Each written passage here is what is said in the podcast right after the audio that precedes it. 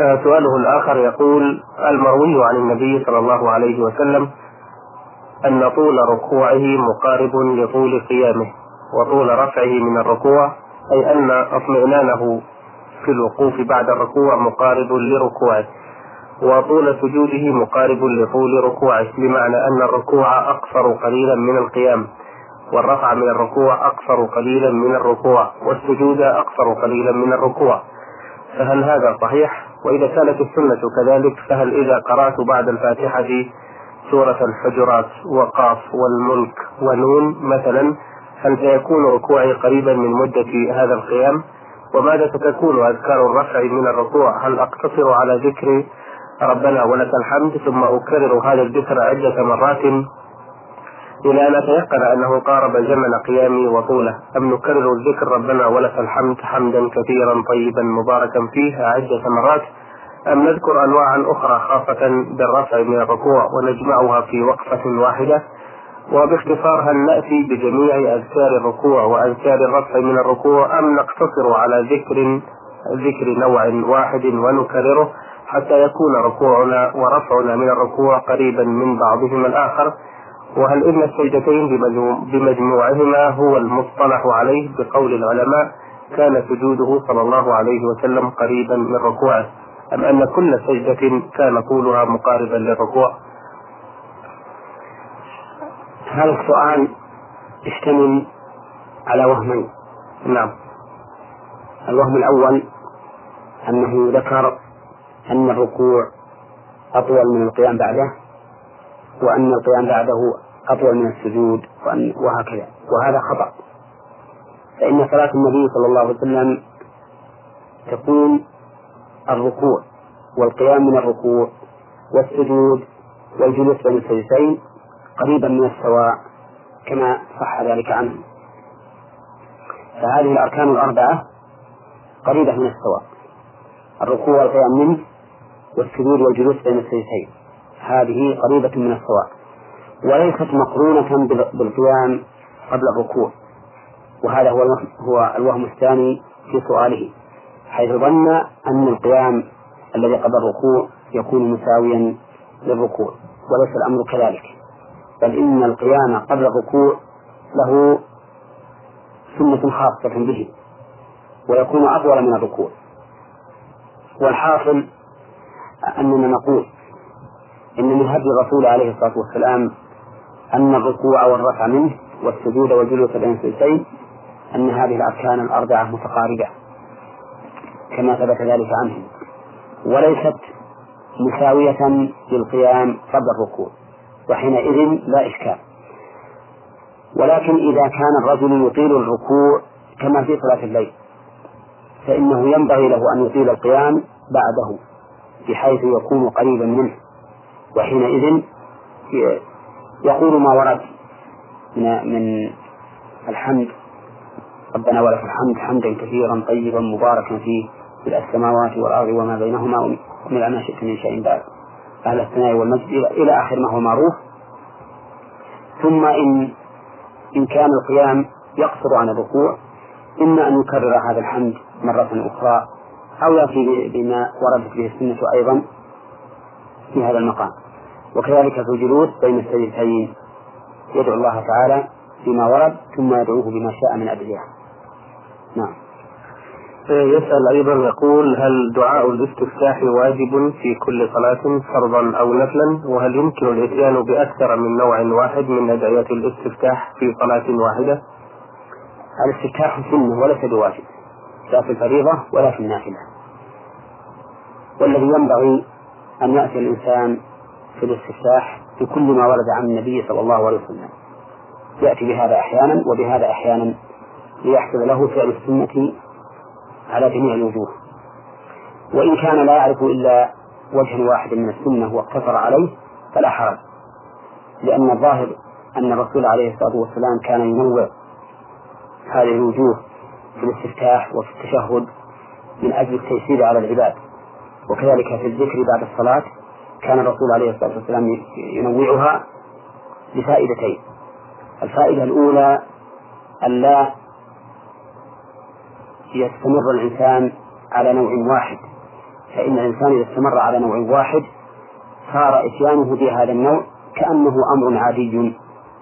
ولذلك لو غسل وجد نفسه يقول هذا الذكر وإن كان من غير قصد لأنه صار أمرا عاديا نعم. اوتوماتيكيا كما يقولون. فإذا كانت الأذكار متنوعة صار الإنسان يأتي أحيانا بهذا وأحيانا بهذا صار ذلك أحرر لقلبه وأدعى لفهم ما يقول.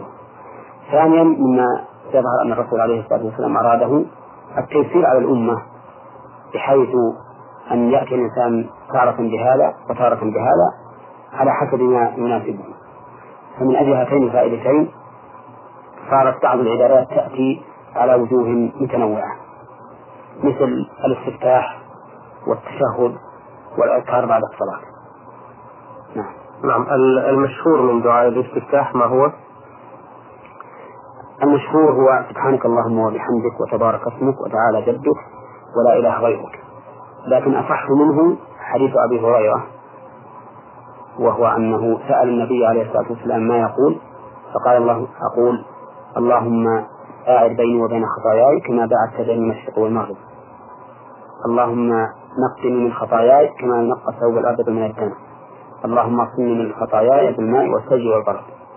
فهذا أصح من الأول لكن لو أتى الإنسان هذا لو أتى بهذا مرة وبهذا مرة وبغيرها أيضا مما ورد عن النبي عليه الصلاة والسلام بغيرهما مما ورد عن الرسول صلى الله عليه وسلم لكان أحسن. أو جمع بين الاثنين لا ما يجمع بين لا يجمع بين لا يجمع بين الاثنين لأنه لما سأله الرسول لما سأل أبو هريرة رسول الله صلى الله عليه وسلم ما تقول؟ ما أجابه إلا بواحد فقط. ما قال أقول كذا وكذا. فدل هذا على أنه ليس من المشروع الجمع. نعم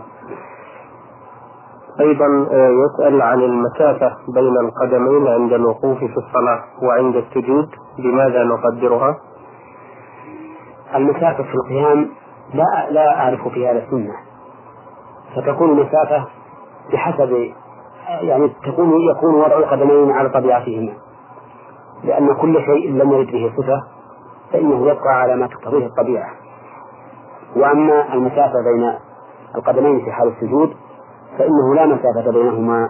السنة أن يلزق إحدى القدمين بالأخرى كما جاء ذلك في صحيح ابن خزيمة وكما هو ظاهر حديث عائشة رضي الله عنها حين فقدت النبي صلى الله عليه وسلم قالت فتمسه فوقعت يدي على قدميه وهو ساجد.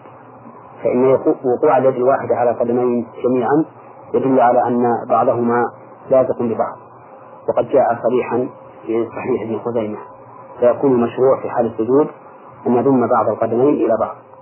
إسماعيل إبراهيم عمر من خميس مشيط يقول كنا نصلي جماعة صلاة الظهر. وبعد أن سجدنا السجدة الأولى في الركعة الثالثة قام الإمام للركعة الرابعة ولم يسجد السجدة الثانية. أما المأمومون فقد استمروا في سجودهم لعدم سماعهم تكبير الإمام. ولم ينتبهوا إلا بعد أن وصل الإمام الركوع للركعة الرابعة فقاموا وتابعوه في بقية الصلاة.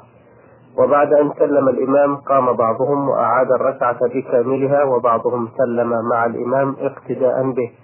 فما الحكم في مثل هذه الحالة؟ وهل صلاة الجميع صحيحة أم لا؟ الحمد لله رب العالمين وأصلي وأسلم على نبينا محمد وعلى آله وأصحابه أجمعين. أما بعد فإن هذا السؤال تضمن مشكلتين.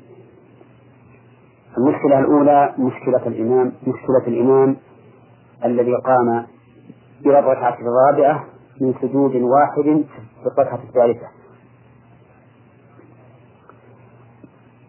ومثل هذه الحال إذا وقعت للمصلي فقام من سجدة واحدة إلى الركعة التي تليها فإنه يجب عليه أن يرجع ليأتي بالسجود ثم يستمر في يستمر في صلاته. لا. ويكمل الصلاة ويسلم منها. ثم يسجد بعد السلام سجدتين للسهو ويسلم. إلا إذا لم يذكر أنه نسي السجدة لم يذكر حتى وصل إلى المحل الذي قام منه فإنه حينئذ يلغي الركعة الأخيرة التي أتى بها وتكون محل الركعة التي نسي منها السجود. مثال ذلك رجل فعل كما فعل الإمام المذكور. قام من السجدة الأولى في الركعة الثالثة إلى الركعة الرابعة. ولما شرع في القراءة واستمر ذكر أنه لم يسجد السجدة الثانية. يعني ولا جلس أيضا بين السجدتين فنقول له ارجع الآن واجلس بين السجدتين ثم اسجد السجدة الثانية وبهذا تتم الركعة الثالثة. ثم تقوم إلى الركعة الرابعة وتكمل الصلاة وتسلم ثم تسجد سجدتين للسهو وتسلم. وذلك لأن السهو هنا حصل فيه زيادة في الصلاة. وهو القيام. وسجود السهو إذا كان سببه الزيادة فإنه يكون بعد السلام. هذا بالنسبة لمشكلة الإيمان. أما بالنسبة لمشكلة المؤمنين الذين لم يعلموا أن إمامهم قام لعدم سماعهم التكبير حتى ركع. فإن ظاهر السؤال أن المؤمنين أيضا لم يسجدوا السجدة الثانية. وحينئذ يكون قد بقي عليهم ركعة من صلاتهم لأن إحدى الركعات ما سجدوا فيها إلا سجدة واحدة. وكذلك بالنسبة للإمام عليه أن يأتي بركعة لأنه لم يسجد في الركعة الثالثة إلا سجودا واحدا. فيكون كل منهم قد بقي عليه من الصلاة ركعة. فإن كانوا قد أتوا بها فقد تمت صلاتهم وإن كانوا لم يأتوا بها حتى الآن فإنه يجب عليهم أن يعيدوا تلك الصلاة من أولها. يعيدوها الآن حين يسمعون هذا القول الذي نقوله. إلا إذا كانوا قد سألوا غيرنا من قبل فأفتاهم ومشى على فتواه فهم على ما أفتوا به على ما أفتوا به إذا كان المفتي أهلا للفتوى. لو فرضنا أن هذا الإمام لم يذكر أنه نسي السجدة الثانية إلا قبل انتهائه من الصلاة بقليل. فما العمل في مثل هذه الحالة؟ العمل في مثل هذه الحال إذا كانت السجدة في الركعة الثالثة كما في السؤال نعم. فإننا نقول له قم الآن وأت بركعة. وذلك لأن الركعة الرابعة صارت بدلا عن الركعة الثالثة التي ترك منها السجود. من حين نصل إلى مكان السهو فإن الركعة الثانية تكون مقام أو تقوم مقام الركعة التي قبلها التي نسي سجودها وحينئذ يكون لم يصلي إلا ثلاثا فيأتي بركعة. نعم. السؤال الثاني يقول تأخرت ذات يوم عن صلاة الظهر فلم أصلها إلى أن جاء وقت العصر لسبب من الأسباب. فأتيت المسجد وإذا الجماعة يصلون العصر. فهل يجوز في هذه الحالة أن أصلي العصر معهم ثم أصلي بعدهم صلاة الظهر؟ أم أصلي معهم بنية الظهر وهم بنية العصر ولا يؤثر اختلاف النية هنا؟ نقول إن قولك أخرت صلاة الظهر إلى صلاة العصر لسبب من الأسباب. لم يتبين لنا هذا السبب. فإن كان هذا السبب عذرا شرعيا فإن له حكما. وإن كان السبب غير شرعي فإن صلاتك الظهر لا تجزئك إذا أخرتها عن وقتها بدون عذر شرعي. وعليك أن تتوب إلى الله عز وجل مما وقع منك ولا تنفعك الصلاة حينئذ لأنك تعمدت تأخيرها عن وقتها. نعم. فإذا قدرنا أن السبب الذي أخرت من أجله صلاة الظهر إلى صلاة العصر كان شرعيا. وأتيت إلى المسجد وهم يصلون صلاة العصر. فأنت بالخيار إن شئت فصل معهم بنية العصر. فإذا فرغوا فأتي بالظهر. ويسقط الترتيب حينئذ لئلا تفوت الجماعة. وإن شئت فصل معهم الظهر أي بنية الظهر وإن كانوا يصلون العصر. ولا تضر ولا يضر اختلاف النية. لأن النبي صلى الله عليه وسلم قال إنما جعل الإمام ليؤتم به فلا تختلفوا عليه. فإذا كبر فكبروا فبين صلى الله عليه وسلم معنى الاختلاف عليه. ولهذا جاءت لا تختلفوا عليه ولم يقل لا تختلفوا عنه. بل قال عليه مما يدل على المراد أن المراد المخالفة في الأفعال. وقد فصل ذلك في نفس الحديث فقال فإذا كبر فكبروا وإذا رفع فاركعوا إلى آخره أما النية فإنها عمل باطن لا يظهر فيها الاختلاف على الإمام ولو اختلفت. وعلى هذا فإنك تدخل معهم بنية الظهر وإن كانوا يصلون العصر ثم إذا انتهوا من الصلاة تأتي أنت بصلاة العصر. وهذا عندي أولى من الوجه الذي قبله. نعم. لو فرضنا أن الجماعة يصلون نافلة وهو فاتته فريضة انضم معهم. هل يؤثر أيضا اختلاف النية بين الفرض والنفل؟ هذا أيضا لا, لا تأثير له. فيجوز أن يصلي الإنسان فرضا خلف من يصلي نافلة. ويدل لذلك حديث معاذ بن جبل رضي الله عنه. أنه كان يصلي مع النبي صلى الله عليه وسلم صلاة العشاء ثم يرجع إلى قومه فيصلي بهم تلك الصلاة. فتكون له له نافلة وله فريضة. وهذا وقع في عهد النبي صلى الله عليه وسلم. فإن قال قائل لعل النبي صلى الله عليه وسلم لم يعلم به فالجواب على ذلك من وجهين. الأول أن نقول يبعد أن النبي صلى الله عليه وسلم لا يعلم به لا سيما وأنه قد شكي إليه في الإطالة. هنا صلى بهم ذات ليلة فأطال ثم دعاه النبي عليه الصلاة والسلام ووعظه والقصة معروفة. نعم. فيبعد أن النبي صلى الله عليه وسلم لم يعلم بحال معاذ رضي الله عنه. والوجه الثاني أنه على فرض أن يكون معاذ أو أن يكون النبي صلى الله عليه وسلم لم يعلم بصنيع معاذ هذا.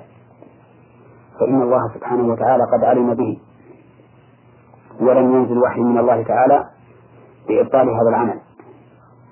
ولهذا كل ما جرى في عهد النبي عليه الصلاة والسلام فإنه حجة لإقرار الله له. والله سبحانه وتعالى لا يقر أحدا على باطل وإن خشي على النبي صلى الله عليه وسلم. بدليل قوله تعالى يستخفون من الناس ولا يستخفون من الله وهو معهم إذ يبيتون ما لا يرضى من القول وكان الله بما يعملون محيطا. فلما كان هؤلاء القوم يبيتون ما لا يرضي الله ما لا يرضي الله عز وجل والناس لا يعلمون به بينه الله عز وجل ولم يكرهم عليه. فدل هذا على أن ما وقع في عهد الرسول عليه الصلاة والسلام فهو حجة وإن لم يعلم أن النبي صلى الله عليه وسلم علم به حجة بإقرار الله له. فالمهم أن فعل معاذ رضي الله عنه هذا حجة على كل تقدير وهو يصلي نافلة وأصحابه يصلون وراءه فريضة. إذا فإذا صلى شخص وراء قوم يصلون نافلة وهو يصلي فريضة فلا حرج في ذلك. ولهذا نص الإمام أحمد على أن الرجل إذا دخل المسجد في رمضان وهم يصلون التراويح فإنه يصلي خلف الإمام بنية صلاة العشاء. فإذا سلم الإمام من التراويح من من الصلاة التي هي من التراويح أتى بما بقي عليه من صلاة العشاء. وهذا فرض خلف نافلة. نعم. جزاكم الله خيرا. آه سؤال الأخير يقول هل يجوز للمرأة الحائض أو النفساء لمس الكتب أو المجلات التي قد تشتمل على آيات قرآنية وأحاديث نبوية قياسا على تحريم لمس المصحف المصحف؟ الجواب لا يحرم نعم. لا يحرم عليها ولا على الجنوب ولا على غير المتوضي أن تمس شيئا من الكتب أو المجلات فيه أحاديث أو فيه شيء من كلام الله عز وجل. لأن ذلك ليس بمصحف. نعم. آه هذه رسالة بعث بها المستمع محمد أحمد علي من الأردن عمان. يقول ما مدى صحة الحديث الذي معناه أن الرسول صلى الله عليه وسلم قال يشرب ناس من أمة الخمر يسمونها بغير اسمها تضرب على رؤوسهم بالمعازف القينات يخسف الله بهم الأرض ويجعل منهم القردة والخنازير. فإن كان هذا الحديث صحيحا فما هو لفظه الصحيح كاملا؟ وهل الوعيد بالخسف والتحويل إلى خنازير وقردة هل يكون هذا في زمن أمة محمد صلى الله عليه وسلم إلى قيام الساعة؟ مع أن الله قد رفع ذلك عن أمة محمد صلى الله عليه وسلم إكراما له. هذا الحديث صحيح. صححه ابن القيم وغيره رحمهم الله. ولفظه لا يشربن أناس من أمتي. نعم. الخمر يسمونها بغير اسمها ولفظ تضرب على رؤوسهم المعازف ويضرب على رؤوسهم بالمعازف. يضرب نعم. وهو حديث صحيح. ويشهد له أيضا ما رواه البخاري في صحيحه. فيما ترجم عليه. باب من يشرب الخمر ويسميها بغير اسمها ولقد صدق رسول الله صلى الله عليه وسلم فإن أناسا يشربون الخمر ويسمونها بغير اسمها. يقال إنها تسمى بالشراب الروحي. وما أعظم هذا القول وأبطله وأكذبه. فكيف يكون هذا الشراب المنزل للعقل المميت للقلب المبعد عن الرب؟ كيف يكون شرابا روحيا ما هو إلا شراب خبيث يفسد العقل ويفسد الدين ويفسد الفكر أيضا؟ ولهذا صاحبه المبتلى به والعياذ بالله لا يقر له قرار ولا يهدأ له بال ولا ينشرح له صدر حتى يعود إليه مرة أخرى. فتجده دائما في هم وقلق حتى يشرب ويجنن نسأل الله العافية والسلامة. وشراب هذا شأنه كيف تصح تسميته الشراب الروحي؟ ما هو إلا الشراب مدمر للجسم والروح جميعا. وللعقل والفكر. نسأل الله السلامة. ولهذا حرمه الله تعالى على عباده تحريما مؤكدا. وفي قوله تعالى فاجتنبوه لعلكم تفلحون. إنما يريد الشيطان أن يوقع بينكم العداوة والبغضاء في الخمر والميسر ويصدكم عن ذكر الله وعن الصلاة فهل أنتم منتهون. وفي قوله فاجتنبوه يعني كونوا في جانب وهو في جانب. وهو أبلغ من قوله لا لا تشربوه. لأن الاجتناب معناه التباعد عنه. ثم قال فهل أنتم منتهون؟ يعني هل تنتهون عن ذلك بعد أن عرفتم هذه المضار العظيمة فيه؟ ولهذا قال أهل العلم من أنكر تحريم الخمر وهو ممن عاش بين المسلمين لا يخفى عليه تحريمه فإنه يعتبر مرتدا كافرا بالله عز وجل مستتاب. فإن تاب وأقر بتحريمه فإنه يرفع عنه القتل وإلا قتل كافرا مرتدا والعياذ بالله. فالمهم أن هذا الحديث وقع مصداقه شربت الخمر وسمت بغير اسمها وضرب بالمعازف والقينات على الرؤوس. وأما قول القائل إنه كيف يكون ذلك وقد رفع الله هذا عن هذه الأمة؟ فيقال إن الذي رفع عن هذه الأمة هو الإهلاك بسنة بعامة بشيء عام يستأصلهم وأما أن يختص بعضهم بعقوبة فإن هذا لم يرفع فقد ثبت عن النبي صلى الله عليه وسلم أنه قال أما يخشى الذي يرفع رأسه رأسه قبل الإمام يعني في صلاة الجماعة. أما يخشى الذي يرفع رأس الذي يرفع رأسه قبل الإمام أن يحول الله رأسه رأس حمار أو يجعل الله صورته صورة حمار. وكذلك هنا ذكر في الحديث أن الله تعالى يمسخهم قردة وخنازير. وكلام الرسول عليه الصلاة والسلام وكذلك كلام الله عز وجل في القرآن يجب أن يؤخذ على ظاهره بدون تأويل إلا بتأويل إلا بدليل شرعي أو عقلي أو حسي ظاهر. فهنا نقول إن هؤلاء يمكن أن يمسكوا قردة وخنازير حقيقيين. وما ذلك على الله بعزيز فإن الله تعالى على كل شيء قدير. إذا أراد شيئا فإنما يقول له كن فيكون. والذي طلب أهل القرية في من, من بني إسرائيل قردة قادر على أن يقلب غيرهم من أمة محمد صلى الله عليه وسلم. وذهب بعض أهل العلم إلى أن القلب هنا قلب معنوي خلقي بمعنى أن الله يجعل, يجعل أخلاقهم أخلاق القردة والخنازير. ولكن الأول أليق أليق بظاهر اللفظ ونحن علينا أن نتبع ظاهر اللفظ وأن نخشى من هذه العقوبة المشينة والعياذ بالله. أن يخرج الإنسان من أهله إنسانا ثم يرجع فردا أو خنزيرا. نسأل الله السلامة. بارك الله فيكم. السؤال الثاني يقول إذا صدر من المسلم سب للدين ليس عامدا بل سبق لسان ومن قبيل ما يسمى باللغو فهل يؤاخذ على ذلك أم يدخل تحت قوله تعالى لا يؤاخذكم الله باللغو في أيمانكم؟ وإن لم يكن داخلا فما معنى هذه الآية إذا؟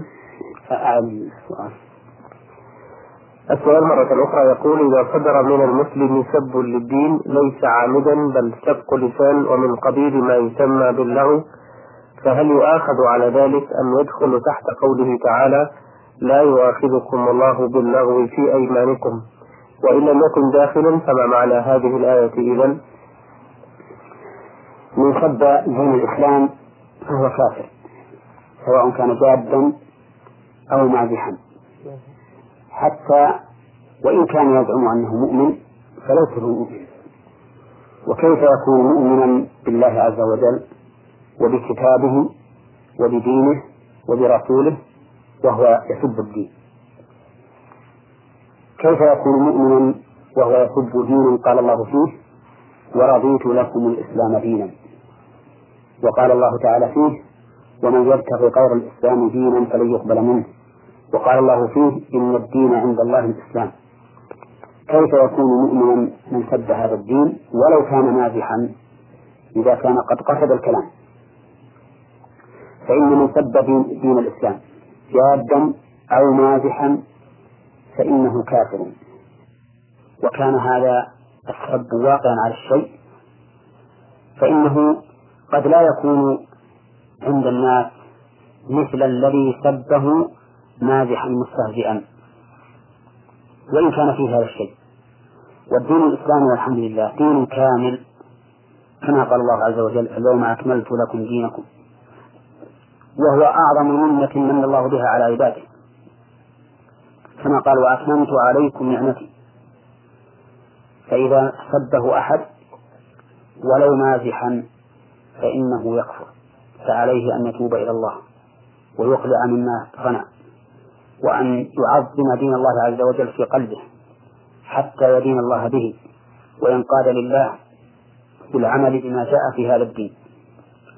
أما شيء سبق على لسانه بأن كان يريد أن يمدح الدين فقال كلمة سب بدون قصد بل سبقا على اللسان فهذا لا يكفر.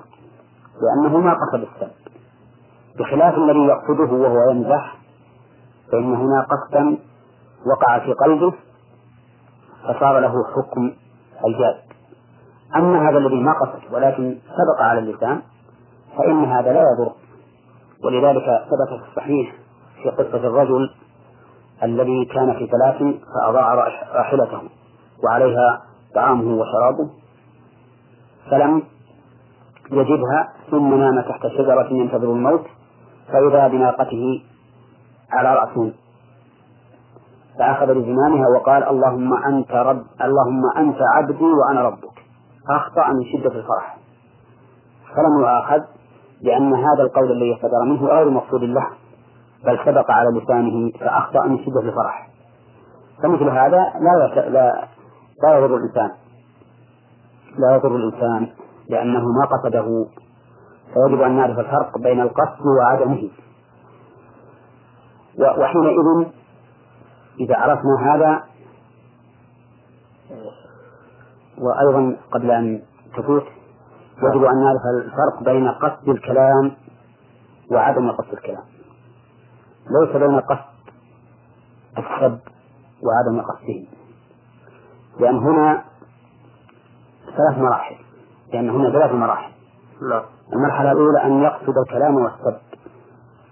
وهذا فعل جاد. كما يصنع أعداء الإسلام بسب الإسلام. الثاني أن يقصد الكلام دون السب. بمعنى يقصد ما يدل على السب لكنه مازح غير جاد. فهذا حكمه كالأول. يكون كافرا. نعم لأنه استهزاء وسخرية. المرتبة الثالثة أن لا يقصد الكلام ولا السب الناس يسبق لسانه فيتكلم بما يدل على السب بدون قصد إطلاقا. لا قصد الكلام ولا قصد السب فهذا هو الذي لا يؤاخذ به. وعليه يتنزل قوله تعالى لا يؤاخذكم الله باللغو في أيمانكم فإنه هو قول الرجل في عرض حديثه لا والله وبلا والله. يعني ما قصد. فهذا لا يضره. يعني لا, لا يعتبر له حكم اليمين المنعقدة. فكل شيء يجري على لسان الإنسان بدون قصد فإنه لا يعتبر له حكم. وقد يقال إن الإنسان إذا قال في عرض حديثه لا والله وبلا والله إنه قصد اللفظ لكن ما قصد عقد اليمين.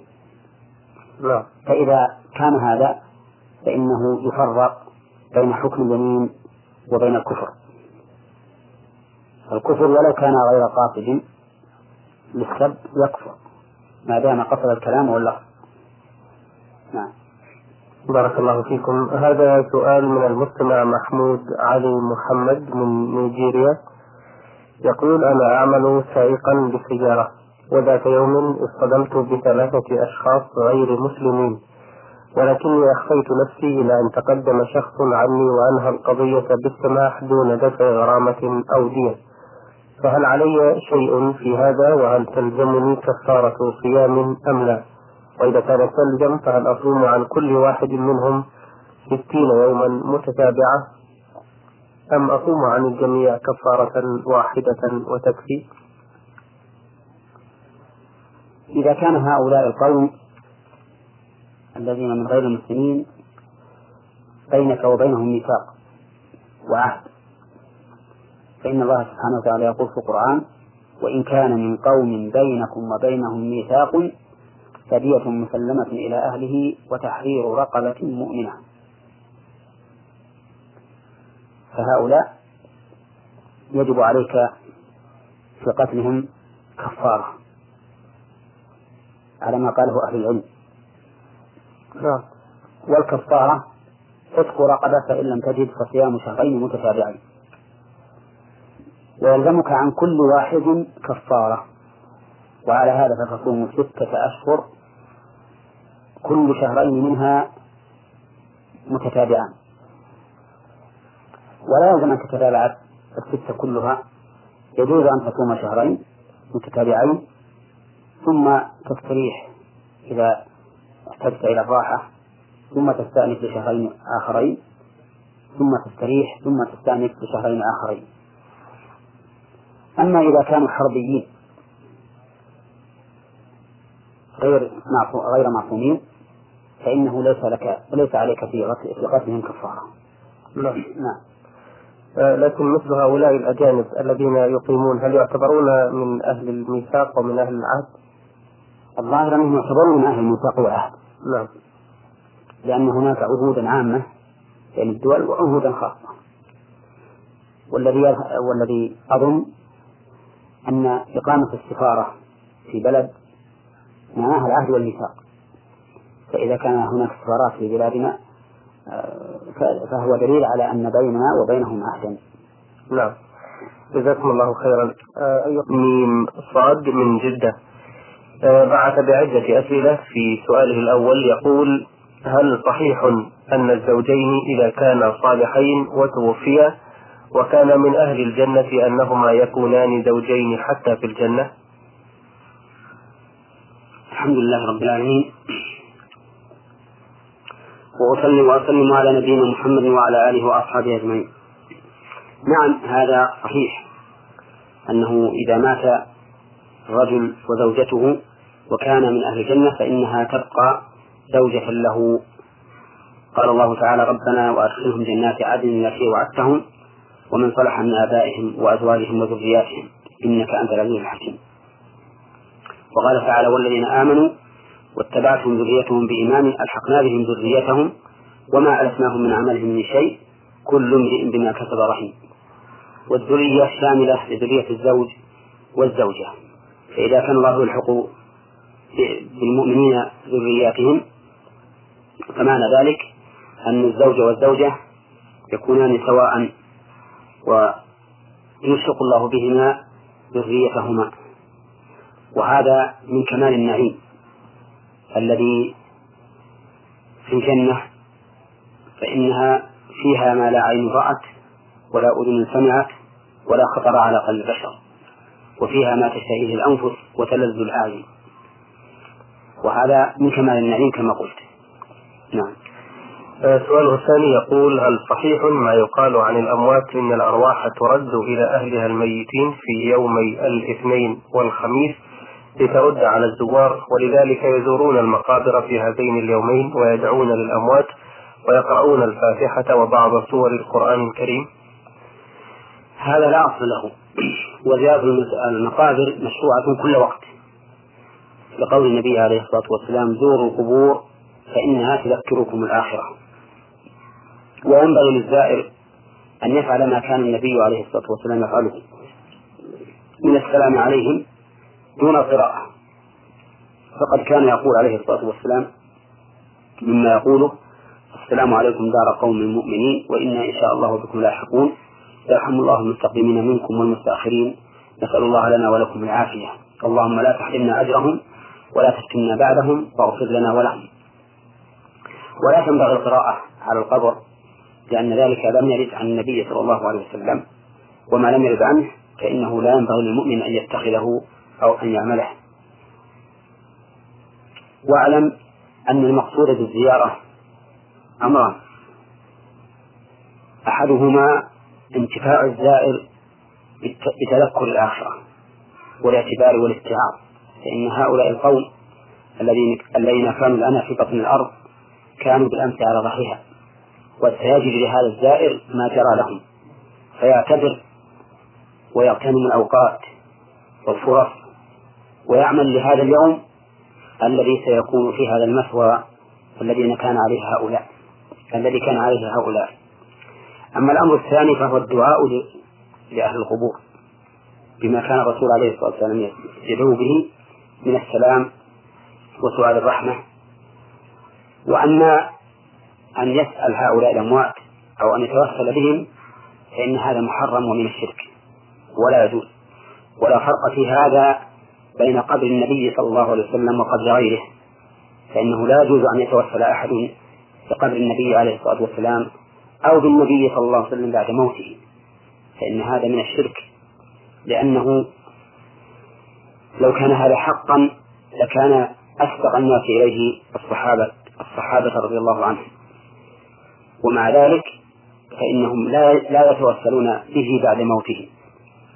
استسقى عمر رضي الله عنه ذات يوم فقال اللهم إنا كنا نتوسل إليك بنبينا فتسقينا وإنا نتوسل إليك بعم نبينا فأسقنا. ثم قام العباس رضي الله عنه فدعا. وهذا دليل على أنه لا لا يتوسل بالميت بعد موته. مهما كانت درجته ومنزلته عند الله سبحانه وتعالى. وإنما يتوسل بدعاء الحي الذي ترجى إجابة دعوته لصلاحه واستقامته في دين الله عز وجل. فإذا كان الرجل ممن عرف بالدين والاستقامة وتوسل بدعائه فإن هذا لا بأس به كما فعل أمير المؤمنين عمر رضي الله عنه. وأما الأموات فلا يتوسل بهم أبدا ودعاؤهم شرك أكبر مخرج عن الملة نسأل الله العافية قال الله تعالى وقال ربكم ادعوني أستجب لكم إن الذين يستكبرون عن عبادتي سيدخلون جهنم داخلين. وبهذه المناسبة أود أن نذكر أنه يوجد في بعض البلاد الإسلامية من يذهبون إلى القبور لدعائهم والاستنصار بهم والاستغاثة بهم وهذا شرك أكبر. لا يزيد لا يزيدهم إلا خسارا. وإلا عذابا ونكالا. فعليهم أن يتوبوا إلى الله وأن يسألوا النصر من عند الله سبحانه وتعالى وأن يستغيثوا به وحده. فإن هؤلاء الأموات لا يملكون لأنفسهم نفعا ولا ضرا فكيف يملكون لغيرهم؟ هم بحاجة إلى أن يدعى لهم فكيف يدعون؟ نعم. بارك الله فيكم. آه سؤاله الثالث. يقول إذا كان الرجل عنده دار مؤجرة غير التي يسكن فيها فهل يدفع الزكاة عن قيمة الدار أو عما يتحصل له من أجرتها؟ الدار المؤجرة إن كانت معدة للتأجير والاستغلاء فإنه لا زكاة في قيمتها وإنما الزكاة فيما يحصل فيها من الأجرة إذا تم عليه الحول من العقد فإن كان لا يتم عليه الحول من العقد فلا زكاة فيه أيضا مثل أن يؤجر هذه هذا هذا البيت يؤجره بعشرة آلاف مثلا.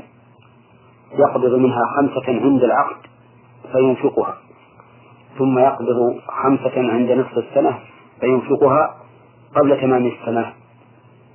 فإنه لا لا زكاة عليه حينئذ لأنه لم يتم عليه الحول هذا المال لم يتم عليه الحول نعم.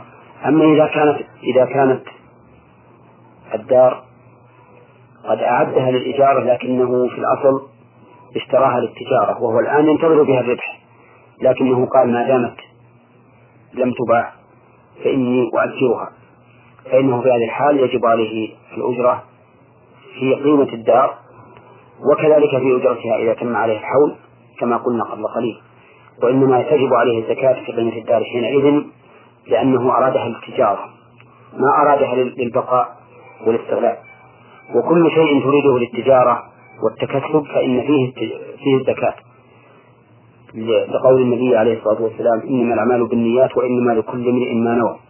وهذا الذي عنده أموال يريد بها التكسب إنما نوى بها قيمتها لا ذاتها. وقيمتها دراهم ونقود والدراهم والنقود تجب فيها القيمة تجب فيها الزكاة وعلى هذا فيكون هذا الذي قصد بهذا البيت التجارة والاستغلال يكون واجبا عليه الزكاة في قيمة البيت وفي أجرته إذا تم عليه الحول من العقد. نعم. آه، له سؤال أخير يقول فيه كيف نجمع بين قوله تعالى وإن تبدوا ما في أنفسكم أو تخفوه يحاسبكم به الله وبين معنى الحديث الشريف الذي هو أن الله تجاوز لأمة محمد صلى الله عليه وسلم ما حدثت به أنفسها ما لم تفعله أو تتكلم به. الجمع بين هذه الآية وبين الحديث الذي أشرت إليه هو في قوله تعالى لا يكلف الله نفسا إلا وسعها. لا يكلف الله نفسا إلا وسعها. فما كان بوسع الإنسان فإنه مؤاخذ به وما كان ليس بوسعه فهو غير مؤاخذ به. فقوله تعالى وإن تبدوا ما في أنفسكم أو تخفوه يحاسبكم بالله. جاءت الآية بعده لا يكلف الله نفسا إلا وسعها لها ما كسبت وعليها ما اكتسبت. فالخواطر التي ترد على المرء ولا يركن إليها ولا يطمئن لها وإنما هو حديث نفس عابر لا يركن إليه ولا يأخذ به هذا لا يؤاخذ به لأنه من غير طاقة المرء أو لأنه فوق طاقة المرء. أما إذا كانت الحوادث التي ترد على القلب يطمئن إليها الإنسان ويعتقدها فإنه عمل يؤاخذ به العبد. ولهذا قال النبي عليه الصلاة والسلام إنما الأعمال بالنيات وإنما لكل امرئ ما نوى. وأخبر عليه الصلاة والسلام عن الرجل يقاتل أخاه المسلم فقال عليه الصلاة والسلام إذا التقى المسلمان بسيفيهما فالقاتل والمقتول في النار.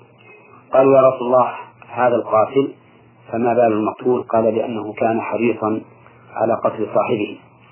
فالمهم أن ما يرد على القلب إذا اطمأن إليه الإنسان وأخذ به واعتبره فإنه يؤاخذ عليه. أما الهواجس التي تطرأ ويحدد الإنسان نفسه فيها ولكنه لا يركن إليها فلا يؤاخذ بها. مثل لو كان يحدث الإنسان نفسه هل يطلق زوجته أو لا؟ نقول إن الزوجة لا تطلق. حتى لو نوى أن يطلقها فإنها لا تطلق لأن الطلاق لا يكون إلا بالقول أو بما يدل عليه من الفعل كالكتابة ولا يؤاخذ بهذا. وكذلك لو نوى أن يتصدق بهذه الدراهم وعزم ولكنه ما دفعها إلى الآن فإنه لازم الصدقة بها سواء نواها لشخص معين أو نواها صدقة ولم يعين من يتصدق به بها عليه فإنه لا تلزمه الصدقة. نعم. الله. آه هذه رسالة من المستمع آه رمز باسمه بالأحرف ميم غين طاء من العراق محافظة التاميم. يقول إذا كان الإنسان فاقدا لأحد أعضاء الوضوء كاليد أو الرجل مثلا فهل يلزمه التيمم عن غسل ذلك العضو المفقود؟ وما الحكم لو ركب له عضو صناعي فهل يلزمه غسله في الوضوء أم لا؟ إذا فقد الإنسان عضو من أعضاء الوضوء فإنه يسقط عنه فرضه إلى غير تيمم. نعم. لأنه فقد محل الفرض فلم يجب عليه. حتى لو ركب له عضو صناعي فإنه لا يلزمه غسله. ولا يقال إن هذا مثل الخفين يجب عليه مسحهما لأن الخفين قد لبسهما على عضو موجود يجب غسله.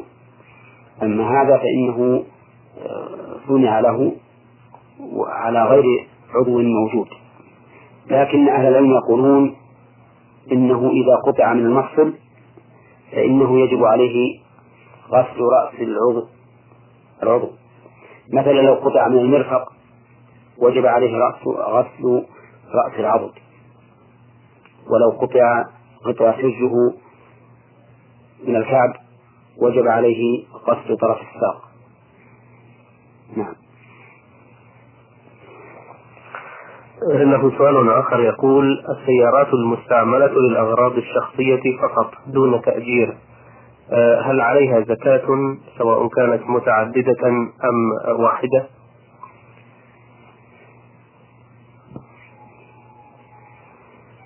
إذا كان عند الإنسان سيارات أعدها للأجرة كالتكاسي مثلا أو سيارة الحمل الكبيرة فإنه ليس فيها أجرة ليس فيها زكاة سواء قلت أم كثرت وسواء كانت قيمتها كثيرة أم قليلة. لقول النبي عليه الصلاة والسلام ليس على المسلم في عبده ولا فرسه صدقة. أما إذا كان صاحب معرض يتجر بالسيارات يبيع هذه ويشتري هذه فإنه يجب عليه تجب عليه الزكاة في قيمة هذه السيارات. لأنه تاجر سيارات وعروض التجارة تجب فيها الزكاة كما هو معروف. نعم. التي للاستعمال الخاص؟ التي للاستعمال الخاص لا زكاة فيها حتى لو تعددت. ولو تعددت. نعم. وكذلك ما كان للاستغلال وكبدة فلا زكاة فيها نعم. آه، له سؤال أخير يقول فيه قال الله تعالى في كتابه العزيز رب المشرق والمغرب. وقال في موضع آخر رب المشرقين ورب المغربين. وقال فلا أقسم برب المشارق والمغارب. فما معنى هذه الآيات؟ هذه الآيات كما سمعنا جميعا ذكر بعضها بالإفراد وبعضها بالتثنية وبعضها بالجمع. وقد يفهم الإنسان بادئ لبدء أن هناك تعارضا بين هذه الآيات. وأقول إنه لا تعارض في القرآن الكريم أبدا. فالقرآن الكريم لا يتعارض بعضه مع بعض ولا يتعارض مع ما صح عن النبي صلى الله عليه وسلم. فإذا وجدت شيئا متعارضا فاطلب وجه الجمع بين هذه التي تظن أنها متعارضة. فإن اهتديت إلى ذلك فذلك المطلوب. وإن لم تهتدي إليه فالواجب عليك أن تقول كما يقول الراسخون في العلم آمنا به كل من عند ربنا. واعلم أنه إنما يظهر التعارض بين القرآن أو بينه وبين ما صح عن النبي صلى الله عليه وسلم إنما يتع... إنما يتو... يتوهم التعارض من كان قاصرا في العلم أو مقصرا في التدبر. وإلا فإن الله يقول ولو كان من عند غير الله لوجدوا فيه اختلافا كثيرا. أفلا يتدبرون القرآن؟ ولو كان من عند غير الله لوجدوا فيه اختلافا كثيرا. وإنما قدمت هذه المقدمة لأجل أن تعم الفائدة. نعم. أما الجواب على السؤال فنقول إن الإفراد في قوله تعالى رب المشرق والمغرب يراد به الجنس. وما أريد به الجنس فإنه لا ينفي لا ينافي التعدد. نعم.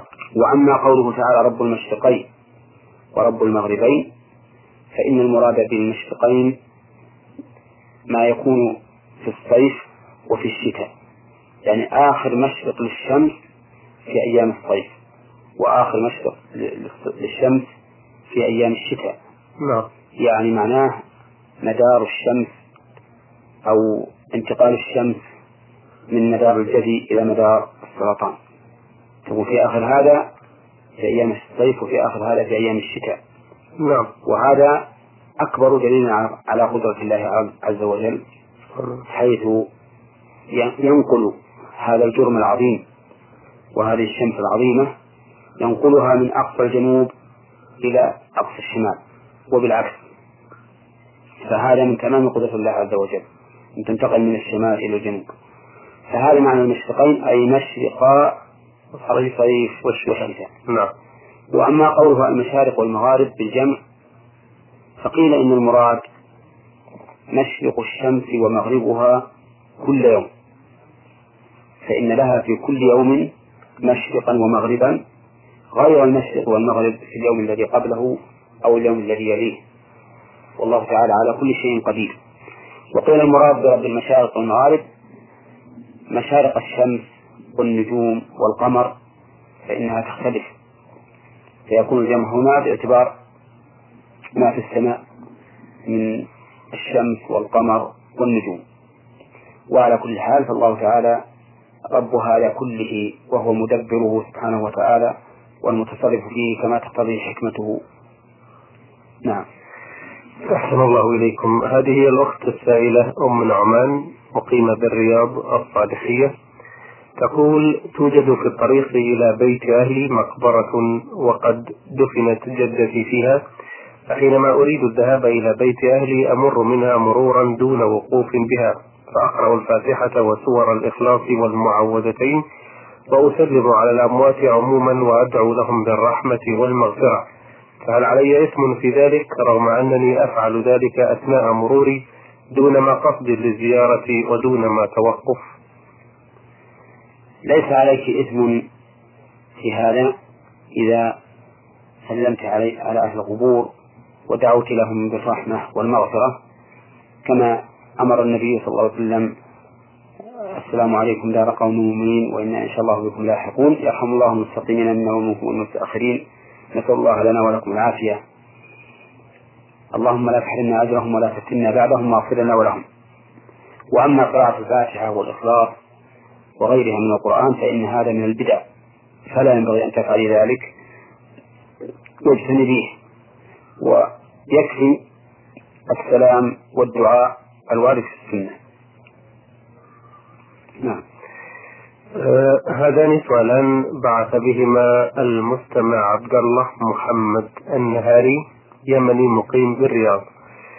يقول لي إخوة ذكور أصغر مني سنا ولي أخت في سن الزواج. وفي حالة غيابي عن البلد لطلب الرزق تقدم خاطب لأختي فوافقه أخي الأصغر مني وعقد له عليها بدون إذني أو أخذ مشورتي فهل يجوز له ذلك؟ نعم يجوز له ذلك إذا إذا كان بالغا عاقلا رشيدا يعرف الكفر من غيره ووافقت أختك على ذلك. ما دام أخا لها مساويا لك في كونه شقيقا وأنت شقيق أو لأب وأنت لأب. أما إذا كنت أنت الشقيق وهو الذي لأب فإن الحق لك الحق لك دونه. فأنت الولي شرعا.